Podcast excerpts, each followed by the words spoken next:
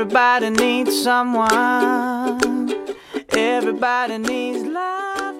Hello，大家好，这里是由喜马拉雅与 Voice Club 联合推出的《行走的背包》，我是 Voice Club 的主播 Ivy。上一期和米娅聊了很多她在土耳其的见闻，那今天我们还是会接着聊一些土耳其不同的城市和文化。那我们下一站应该就是，又是我非常非常期待，我每次提到这里都很激动，因为我我是看了很多米娅的朋友圈的人，就是下一站就是棉花堡，是吗？哦，对，棉花堡，我不知道我的发音准不准，嗯。就 Pumkale 这个地方、嗯。P u m k 好像是棉花的意思，嗯它应该是一个土土耳其语嘛、p u m k 是棉花，呃，kale 是宝的意思，所以这个地方叫棉花堡。它是真的叫棉花堡，我以以前一直以为只是一个昵称而已。对它，其实你到当地就去找说，你跟所有人说我想去 Pumkale 这个。我相信大家都会知道，但是你肯定有一个误解吧？对，看了我的照片，你会觉得棉花堡，棉花堡就产是不是那里棉棉花。，对啊，呃，因为拍出来照片很漂亮，对不对？对，而且且感觉你踩的地都是这种软软的，然后白白的。嗯，那它到底是一个什么材质？因为我觉得好像凭我这种有限的地理知识，我觉得没有一个地貌是这个样子，像棉花一样软软的，所以它不是棉花了。嗯，所以其实是，其实是其实是完全的相反，所以它它完全，不是棉花，嗯，它是石头。感兴趣可以单独去查，它是一种好像叫碳酸钙这样一种物质。嗯呃，它其实是那种岩石的那种硬度，就是完全是石头但它。看上去好软呢、它是一个山体，嗯你要从这个棉花堡，就是你要去感受它，你要去呃去走到棉花堡上面，它完全都是白花花的，都是石头。嗯你远处看的确是白花花，像雪，像棉花，但它其实是石头，它非常的坚硬。啊，说起这里，我觉得旅行当中啊，有一些小的关注点，就是小的一些细节，嗯大家嗯可以去着重的做好一些提前的准备。嗯比如说像之前卡帕多奇啊，嗯嗯、因为涉及到一些它是山嘛，嗯，然后又涉及到你当中，呃，它也是比较。摩托车，它它是比较自然的一些景观，当中也很多路你是需要自己去走，嗯。所以说，如果你想爬一些坡啊或者什么的，建议大家可以呃穿一双比较轻便的球鞋。嗯。嗯、像我就会在玩 ATV 的时候，然后当中有涉及到你可以爬一个小小的坡，嗯。但是你会发现，如果你穿着凉鞋会非常的不跟脚，嗯。所以。在卡帕多奇亚的话，运动鞋或者平底鞋对你这样一个爬坡啊、走路、都还是会比较的嗯适合、呃适合和方便一些。那到了棉花堡，对，画 棉花画堡的风一转，到了棉花堡的话，每个人都要把鞋子脱下，哦，对我这是我下一个疑问，为什么大家都要脱鞋？因为你有看到我有一张照片，我是把脚走在一潭，呃，有一点淡灰色，哦对对又有点白花花的一片水里，很多人觉得那张照片很漂亮，嗯因为那个水泛出来的颜色很美。所以其实每个人都要去体验。你买了门票以后，你要上到棉花堡，你就得赤脚。嗯所以你究竟是要选择一个凉鞋，还是要选择一个球鞋？那看你怎么样子嗯去选。但是只是提醒大家可以做一点小的思考。嗯呃，把鞋子脱下，你会提着自己的鞋子，然后就会走到棉花堡。那那个它下面的那个水其实是温的，不是冰的。温泉喽，因为我觉得你看到这种白花花的景色，无论你是。你也可能会想到它是雪山嗯。或者什么，那你会觉得这个水肯定很冰，但其实这个水它是一个温泉水，嗯。它是一个呃相当舒服的一个水温，有一点要小小的谨慎，就是因为它是石头，虽然你看到的大面积的一些裸露在外的石块嗯。是比较的平滑，嗯，但是你在食指在走的时候，地面还是有一些小的凸起和小的石块，呃，有点像这种石灰水或者什么的，嗯。所以会有一点点疼。那但是大家要克服，大家要克服。因为实在太美了。美好的景色是要稍微付出一些代价，而且这是一个很不错的体验。我嗯跟我好朋友在走在上面的时候，呃，经常会有一些啊，不要走那边，就是会相互有一个帮忙，说建议去走一些嗯旁边比较光滑一点的地方，因为你在走到一些坚硬的小石头的时候，不会弄伤你，这个可以放心，里面也不会有玻璃渣，就不会受伤，但是会有一点小的凸起，就有点硌。一就有点酸爽感。很酸爽，但是很好的一个体验。但是我觉得棉花堡在大部分的时候，因为它是一个旅游的一个热点景观嘛，相当多的人。嗯，你看到我的照片，其其实没什么人呢很美，对不对？我觉得棉花堡要在没有人的时候去拍，因为哪时候是没有人的？因为每个人都想抢棉花堡就是最漂亮的位置，嗯所以肯定很多一些像我们国内的旅游景点嘛，嗯你要抢着拍。我当时是，嗯，不能说是因祸得福，或者说如果奇遇。如果大家想像我一样，可以去尝试一下。呃，我们当时是到了棉花堡的时候，其实已经是下午。嗯，我们选择了在棉花堡山下的一个小的一个酒店，嗯那小的一个旅馆，在那边住宿下来。嗯当时背包一放下的时候，我们有一点惊叹，因为你会看到棉花堡上密密麻麻都是人。嗯结果呢，正当我们准备出门的时候，非常不巧下了一场大暴雨。啊又因为我们整个旅途其实也已经进入到比较中后段的一个嗯阶段，也会有一点累。那我们在整个大暴雨的时候就睡觉，睡觉。结果睡睡睡醒来的时候，我们一度就觉得说，完了看不，上了。完了，肯定去不了棉花堡了，因为时间也不够了。结果发现，因为还好土耳其它的日落比较的晚，嗯它的白天的时间会拉长。那那个时候还是一狠心，说要不就去吧。嗯因为那会儿雨也停了，我们住的旅店又确实是相当的近，走一走就可以到，不想放弃这个机会，嗯所以还是一狠心就出去了。结果去了以后还担心说是不是会关门，因为它还是有收门票的，会不会关门啊？嗯会不会白来了？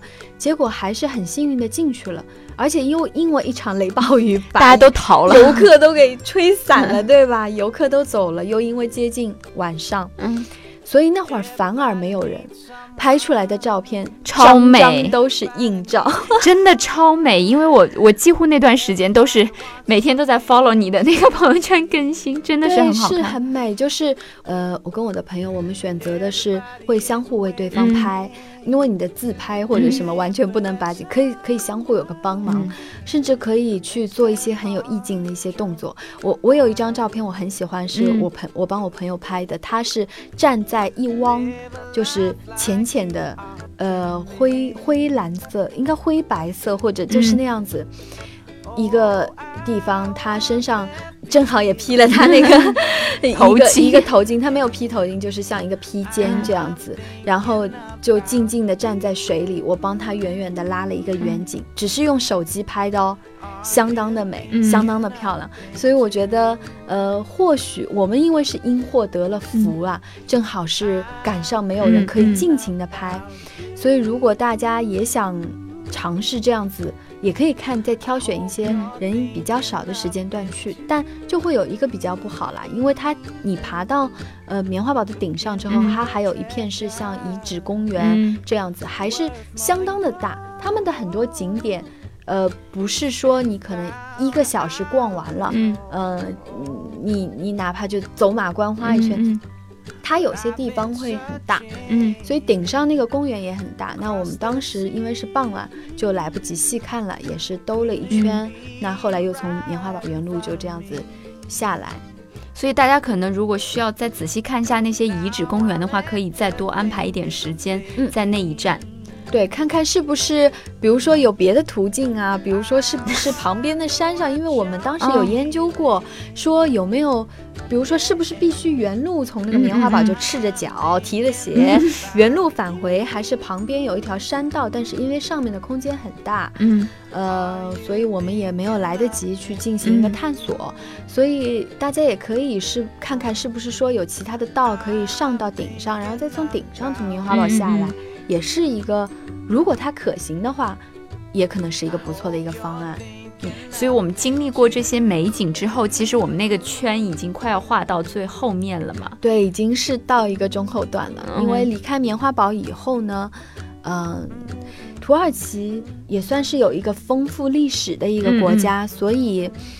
呃我们对它的一些文化遗址还是有期待。我我不知道你对不对感不感兴趣。对最后我觉得还是需要看一点跟土耳其文化相关的。因为我觉得有些人他是对自然景观更感兴趣嘛但是从我的角度的话我很乐意呃很希望能够有一些机会去看到一些这种文化上的东西。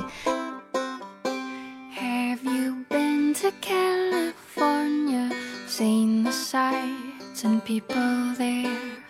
Walked the streets of sleepy sea towns, tasted salty ocean air. 那我们接下来的下一站嗯就是可以看到非常著名的这个文化遗址啦。嗯我们接下来的下一站选择的就是从棉花堡离开，嗯就到了以弗所。以弗所，嗯以弗所应该是一个小镇了。以弗所其实它是非常著名的一片遗址。哦呃，至于就是以弗所单独这个地方是一个镇或什么，没研究过。但是我们选择住的地方呢，其实大家可以选择两个地方，也许还有别的地方。呃，它的周围有一些很很近的，离得非常近的小镇，嗯离以弗所非常的近，离以弗所这个遗址嗯呃非常的近。那我们当时是选择了住在塞尔丘克这个小镇。嗯在塞尔丘克这个小镇住呢，一般是呃，你选择一到两天或者短途，因为主要是去看以弗所嘛。嗯呃，那我们选择了在塞尔丘克这个小镇。那它是一个呃很小、很安静、很祥和、非常友好的一个小镇。嗯据说也大概也只有两万人还是什么，反正人数很少啦。嗯嗯嗯，当地的生活节奏也很慢，嗯，对游客的态度也是相当的好，相当的友善，相当的热情，所以可以选择在塞尔丘克进行一个住宿。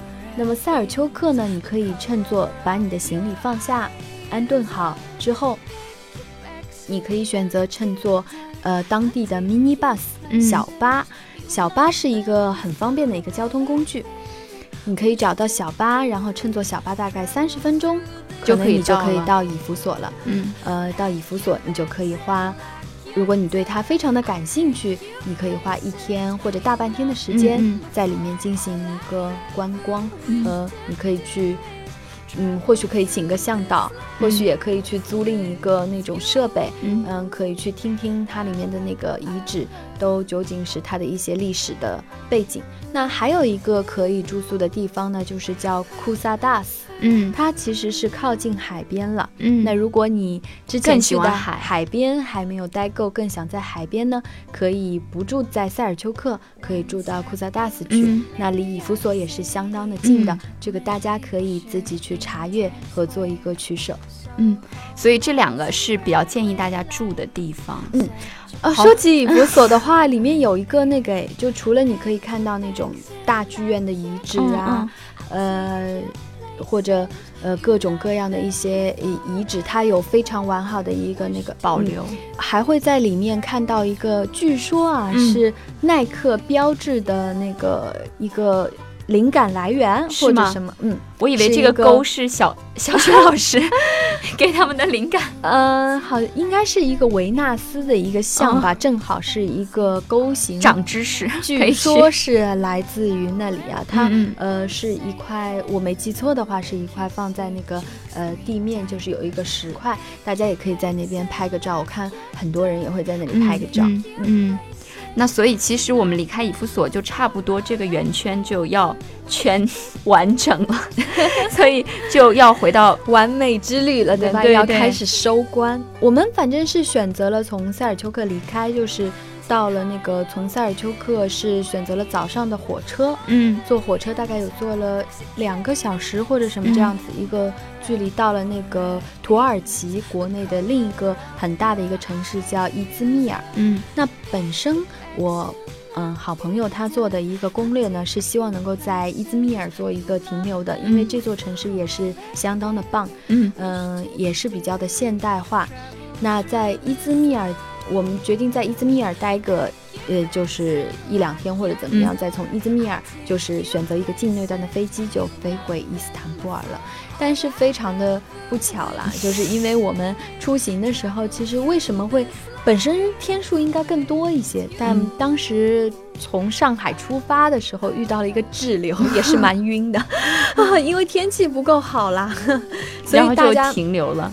嗯，所以大家不要选择在萧敬腾出现，大家不要选择在萧敬腾出现在上海的时候从上海出发，因为一场大雨，我们当时是整整滞留了就延后了二十四个小时，浪费了、浪费了很多时间嘛。所以整个在土耳其的境内的时间也只能够缩短，那是没有办法。嗯所以在伊兹密尔我们没有后来没来得及做一个停留，因为伊斯坦布尔一开始预留的时间也不够。嗯，呃，取舍了一下对，下，所以当时取舍了一下说我们商量了一下，达成了一致，决定还是把剩余的一点时间再送，就是再放在伊斯坦布尔，嗯把我们没看完的一些东西，一定要去看的东西去看完。所以当时在伊兹密尔没有做一个停留，火车到达了伊兹密尔之后，直接就是境内段的飞机。呃，坐到了，坐回了那个伊斯坦布尔，时间也是非常快，也就一两个小时吧，嗯，回到了伊伊斯坦布尔。那我很想知道，说又回到伊斯坦布尔，你到底是看了怎样的美景来，就是结束这最后的旅行？哦，我觉得，因为伊斯坦布尔其实，如果你罗列伊斯坦布尔的一些景点嗯嗯景观，当然我们在最早先、嗯。第一站的时候提到了像圣索菲亚大教堂。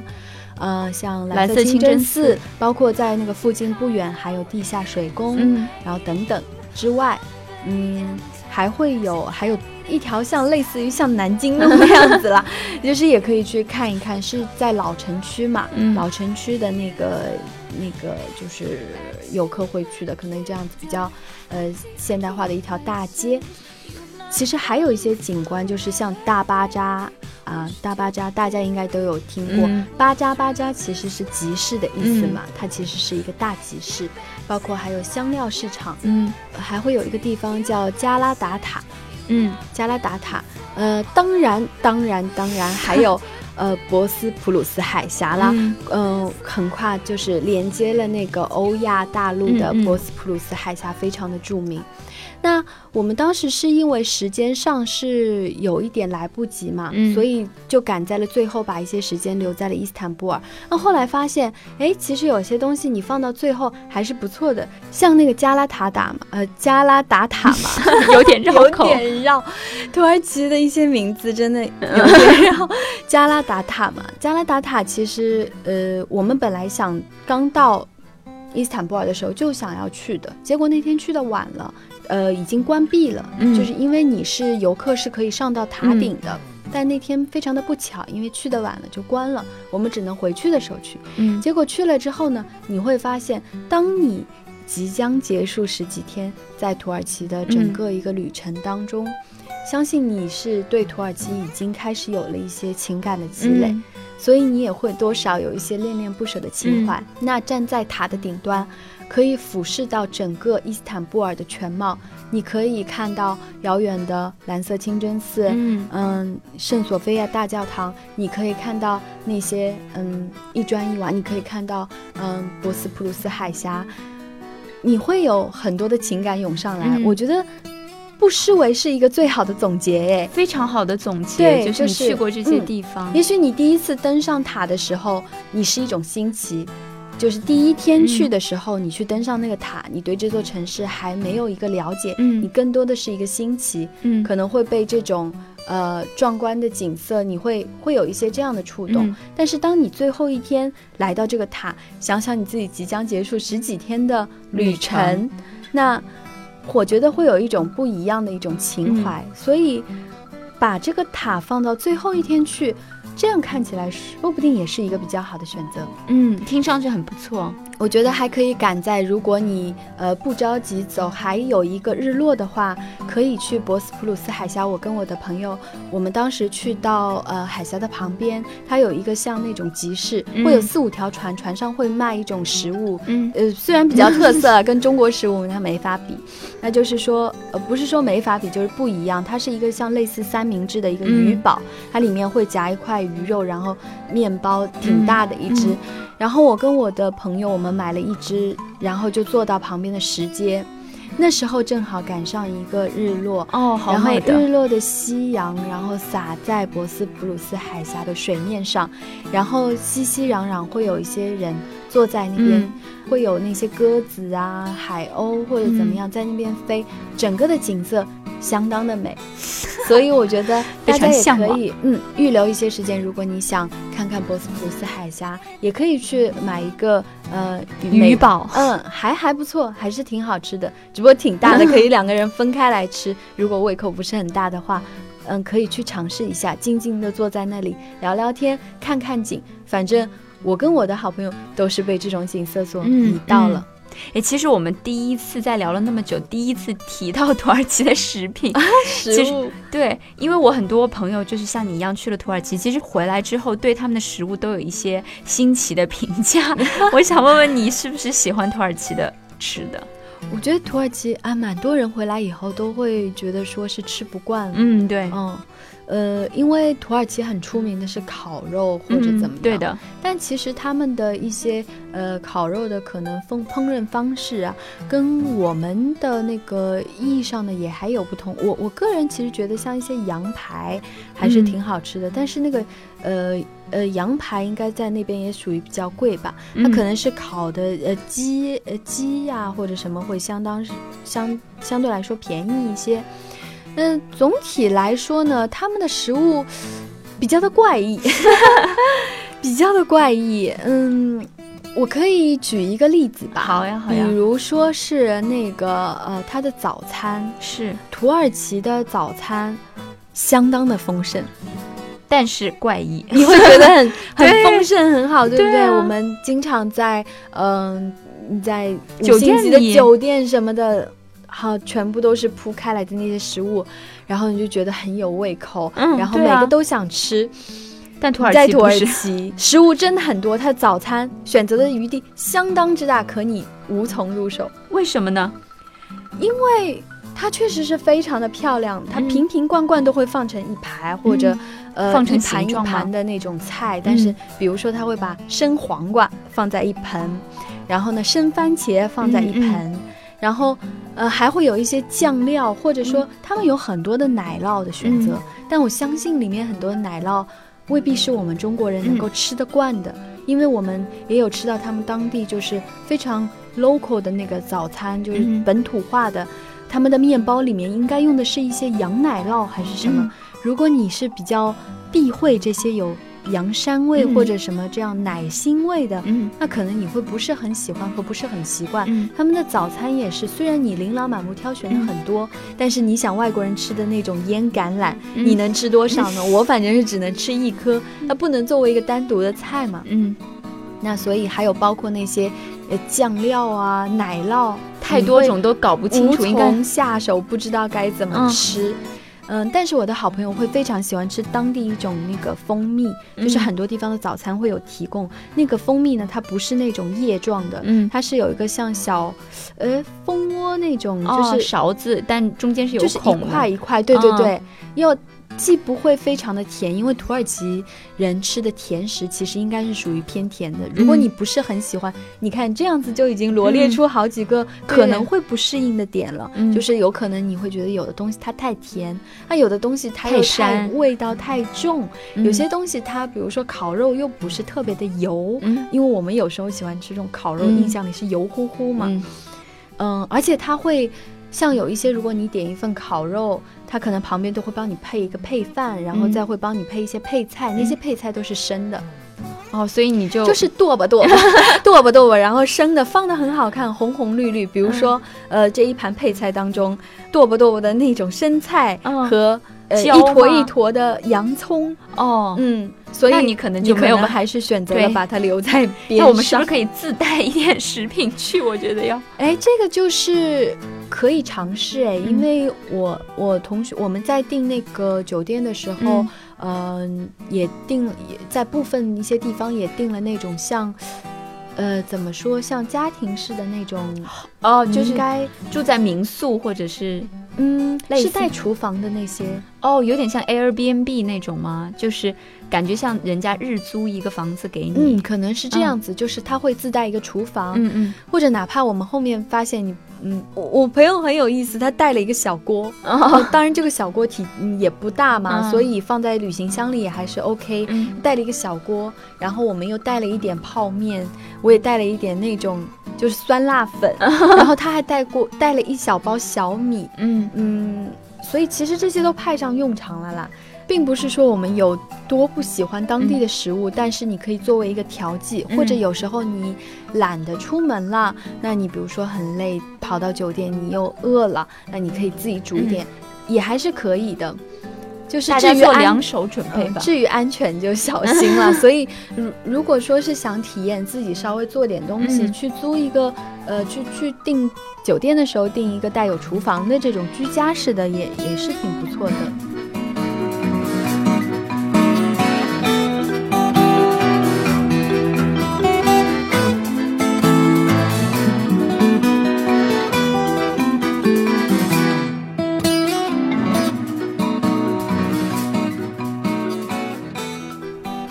后的最后了，有一点舍不得，但是最后再给我们分享一些你觉得前面我们聊到里面可能有遗漏的一些小 tips 吧。嗯，应该说对于我们中国人来说啊，嗯有一个不变的一个文化传统吧。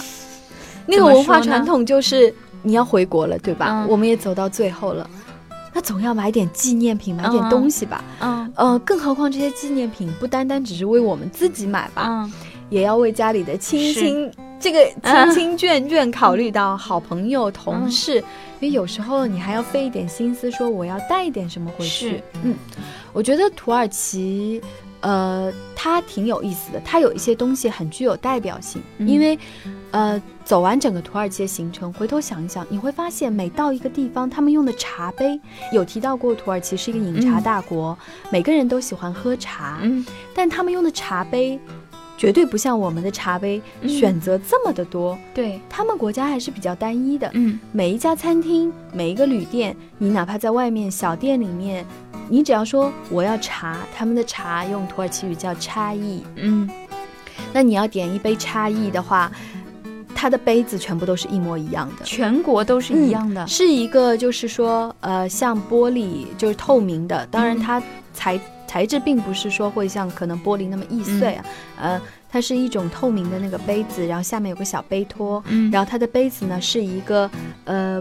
不是葫芦形，是两头稍胖，中间稍凹的那种形状，哦然后会用这样子一个容器来泡茶，然后旁边必定会为你准备两颗方糖，因为有可能他们很喜欢饮茶嘛，嗯。像我们不习惯在茶里，比如说放糖块，嗯是。那就不会用。但是很有意思，他们的一些餐馆，嗯。呃，虽然说餐馆很多，但其实里面的餐饮大部分相同，嗯。嗯，而甚至于极致到一点是，我觉得我甚至于觉得他们的烟灰缸，每到一个地方，当然很多地方应该是不能抽烟的。烟灰缸都好像是长得是就这么同一款统一哦嗯所以我觉得这个倒是给你选择一些呃带回去旅行的一些我就买纪念品，杯子。哎，也挺好选的。嗯这因为我有跟当地人问过，我说为什么嗯你们只用同一款杯子？他们说这是他们的传统，嗯所以可能这也是这个国家那就很有特色。把他们很好的文化传统流传了下来，嗯并且保持了一个完整性和统一性。嗯所以，嗯，如果你喜欢的话，或者也可以去，哎，这就是提到大巴扎为什么可以在最后的时候去了，因为大巴扎像香料市场，它都是很大的一个集市。嗯那在里面，它也考虑到很多游客来，它会有一些批量的，就会，因为土耳其还有很出名的一个叫土耳其软糖嘛，嗯那他会比如说一捆一捆的给你卖，他会有很多的这种小的纪念品集结在那里，会有香料市场有各种各样的香料，它会有茶，嗯也会有软糖，然后也会有呃，还有土耳其非常出名的是他们的那些织物嘛。地毯嗯，土耳其的地毯很出名，但相信如果你要买一个土耳其地毯是相当之贵的了。嗯，据说是土耳其出境的时候，如果你带了一些像类似于文物或者什么这种东西，你必须要出具证件。当然我，我们我是没有这个闲钱，有钱人考虑这个问题吧。那反正我是作为纪念品给自己嗯买了一个像坐垫，是那种像类似于织毯的那样子，嗯也是不错的。这时候就可以去大巴扎了，嗯也可以尝试跟店员去进行一个讨价的还价啊，嗯这样就。我们应该很擅长吧？对，所以就最后再去买一批这样的纪念品带回去，可以买一些他们特色，像小杯子，你感兴趣，嗯嗯都可以。最后再撇一点时间给土耳其的一些街景、一些市井生活，去嗯喝点小的饮料或者什么之类的，就是最后去释放掉你一些时光。我相信土耳其这个地方还是会让很多人有第二次想去的欲望的。就光是这这么多期和米娅一起聊土耳其，我已经非常非常想去。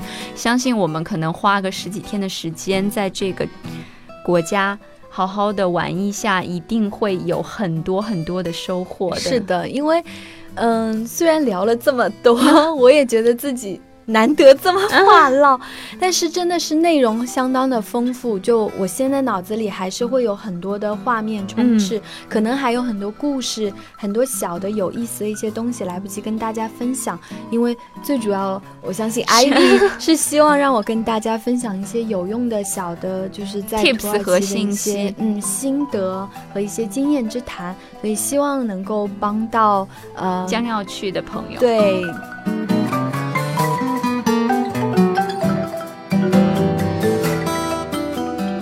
那如果大家还有一些什么疑问，或者是我们信息上有一些遗漏没有提到，因为我们的时长的确已经跟大家聊了很多期了，那大家也可以搜索我们的微信公众账号 Voice Club FM 来关注我们，并给我们留言，我们会抽一点时间和米娅一起来整理这些问题，来回答大家。